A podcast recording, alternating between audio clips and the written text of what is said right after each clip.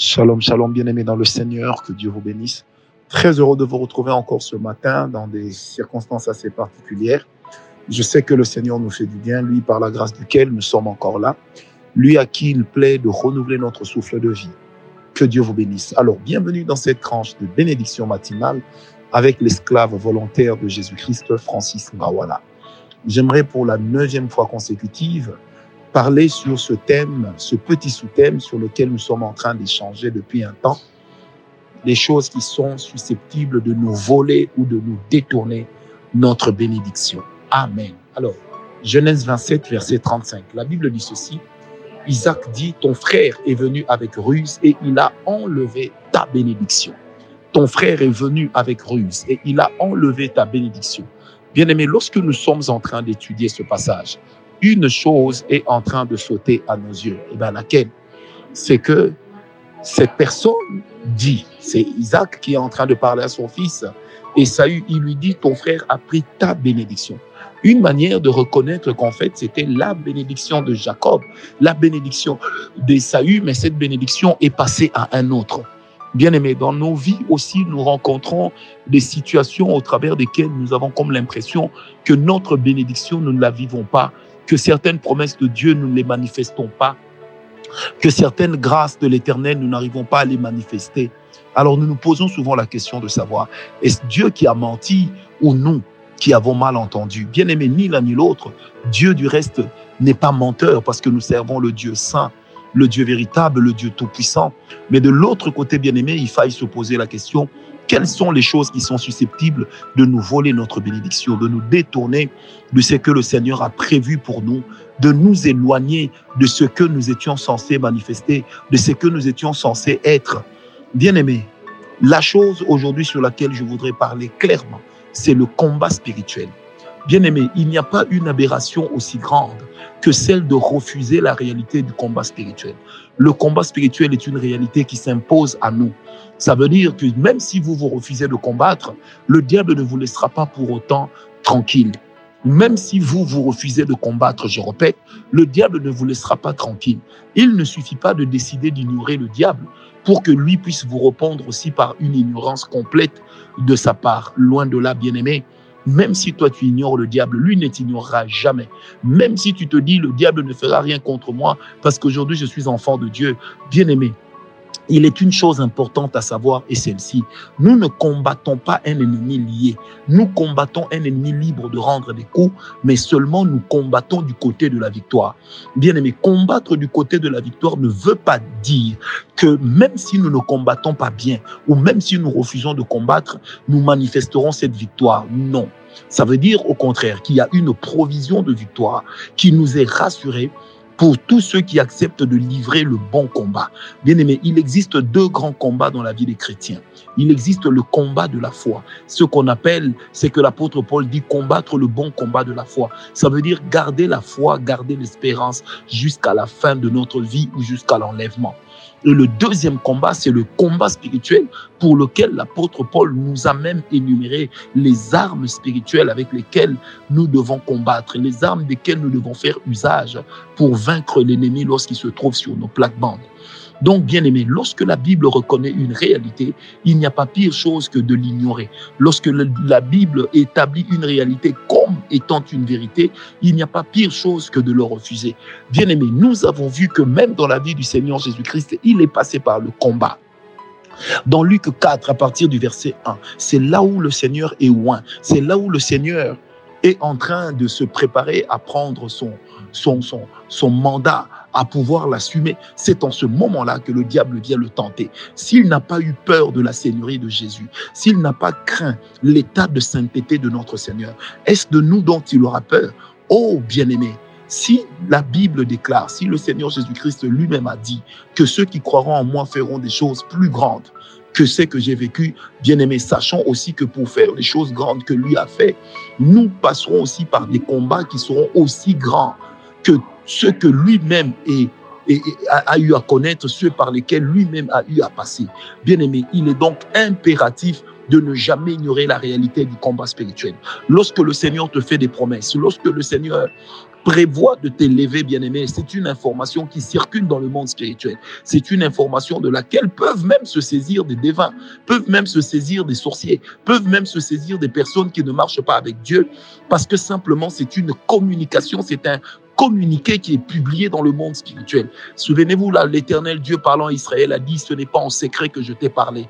Bien aimé, lorsque Dieu nous dit qu'il va nous bénir, lorsque Dieu promet de nous élever, bien aimé, même lorsque nous sommes seuls dans la présence de Dieu, n'oubliez pas que spirituellement, nous avons la possibilité d'être espionnés parce que la chose qui nous est dite ne nous est pas dite par le parler en langue. Ça nous est dit dans un langage qui est clair, dans un langage qui nous est compréhensif. C'est pourquoi, bien aimé, il faut combattre. Il faut que tu enfiles tes gants, que tu comprennes que le diable ne te laissera pas tranquille. S'il a combattu notre maître, il te combattra aussi. La Bible dit ceci, et c'est le Seigneur Jésus-Christ lui-même qui parle.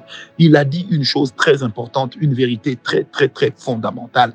Il dit, si le monde m'a haï, moi, ce n'est pas vous qu'il va aimer. Donc, si le monde m'a haï, c'est pas vous qu'il va aimer. Bien aimé, si le diable a combattu Jésus, c'est pas nous qu'il laissera tranquille. Si le diable a combattu notre Seigneur, ce n'est pas nous à qui il va foutre la paix. Bien aimé, il serait ahurissant et pathétique de croire que lorsqu'il s'agit de l'Église ou des chrétiens, le diable cesse d'être diable et il devient coopératif. C'est une aberration de penser que lorsqu'il s'agit des enfants de Dieu parce qu'ils parlent en langue, parce qu'ils sont nés de nouveau, parce qu'ils parlent en langue, bien aimé, que le diable va coopérer pour se dire je vais leur faciliter la tâche. Non, bien aimé. Il est très important de ne pas oublier que le rôle du diable, comme le disent les Écritures, c'est d'être l'ennemi des saints. Et en tant que l'ennemi des saints, il est là pour combattre. Être combattu par le diable n'est rien d'autre. Ne, ne, ne, ne, dit pas que ce soit extraordinaire parce que le diable ne fait qu'à que confirmer sa nature. Il est méchant, il est mauvais, donc il ne peut pas faire quelque chose de bien. Tout ce qu'il fait, c'est avec un calcul. Et son calcul, c'est toujours de nous coincer. C'est toujours de nous empêcher de l'avant. C'est toujours de nous empêcher de vivre la grâce. Je crois de tout cœur ce matin que le Seigneur Dieu va nous faire grâce. Je crois de tout cœur ce matin que la conscience d'une personne est en train de s'éveiller. Bien aimé, si tu attends de devenir riche pour être combattu, alors tu ne le deviendras jamais. Si tu attends de devenir grand pour être combattu par le diable, alors tu ne le seras jamais. Le diable peut te combattre déjà quand tu es fœtus. Le diable peut te combattre déjà lorsque tu n'es rien du tout. Et au fur et à mesure que tu grandis, il sera en train d'aiguiser ses armes de plus en plus contre toi. Bien aimé, nous croisons et nous recevons tellement des témoignages des enfants qui sont nés bien, en parfaite santé, mais qui ont développé une trisomie 21 alors qu'ils n'ont même pas encore péché. Comment expliquer de telles choses, bien aimé Comment expliquer que tous les examens faits en Europe disent que l'enfant est normal, mais il n'est trisomique? Comment accepter Comment croire, bien aimé, que tout montre que vous êtes compatible, mais arrivé dans la maison, arrivé dans le foyer, arrivé dans le mariage, rien ne marche. Vous vous rendez compte chaque jour que vous devenez de plus en plus incompatible. Bien aimé, pensez-vous que le diable soit innocent à tout cela? Bien aimé, nous ne sommes pas des reporters pour dire voilà ce que le diable a fait là-bas, voilà ce que le diable a fait là-bas. Non, mais nous sommes des combattants, puisque la Bible déclare que l'Éternel, notre Dieu, combattra pour nous. La Bible déclare également que c'est lui qui exerce nos mains au combat. Ça veut dire qu'il est de ces dimensions où c'est Dieu qui combat directement, c'est lorsque le combat est plus fort, plus grand que nous et que nous avons tout essayé en termes d'armes spirituelles. Mais lorsque le combat n'est pas encore arrivé à ce niveau-là, bien aimé, nous combattrons le diable en utilisant les armes spirituelles. Et avec notre foi, nous croyons que nous allons le vaincre. C'est pourquoi, bien aimé, peut-être que tu as croisé tellement de défaites au point où tu t'es dit, est-ce que vraiment ça vaut la peine de prier? Est-ce que ça vaut la peine de persévérer? Est-ce que ça vaut la peine de continuer à croire? Est-ce que ça vaut la peine de continuer à lutter? J'aimerais te dire, bien aimé, de la part du Seigneur, ça vaut la peine. Ne baisse pas les bras. Ça vaut la peine. Ne fléchis pas. Ça vaut la peine.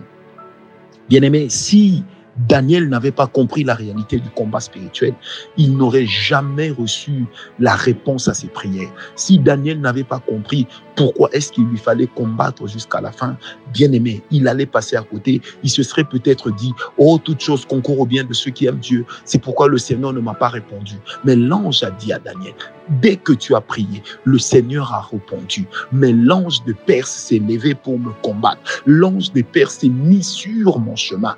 Bien aimé, l'ange de Perse peut se mettre sur le chemin de ta bénédiction.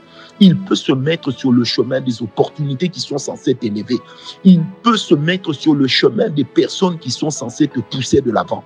Il peut se mettre sur le chemin de ceux qui sont censés cheminer avec toi. Est-ce que vous savez que le diable peut même séduire des personnes sur qui tu comptes, des personnes que tu aimes, juste pour te décourager? Juste pour que toi, tu te dises, c'est une fatalité, je ne vais jamais avancer, c'est une fatalité, je n'irai jamais de l'avant. Oh bien-aimé, sache que le diable n'a pas le droit d'avoir le dernier mot dans ta vie.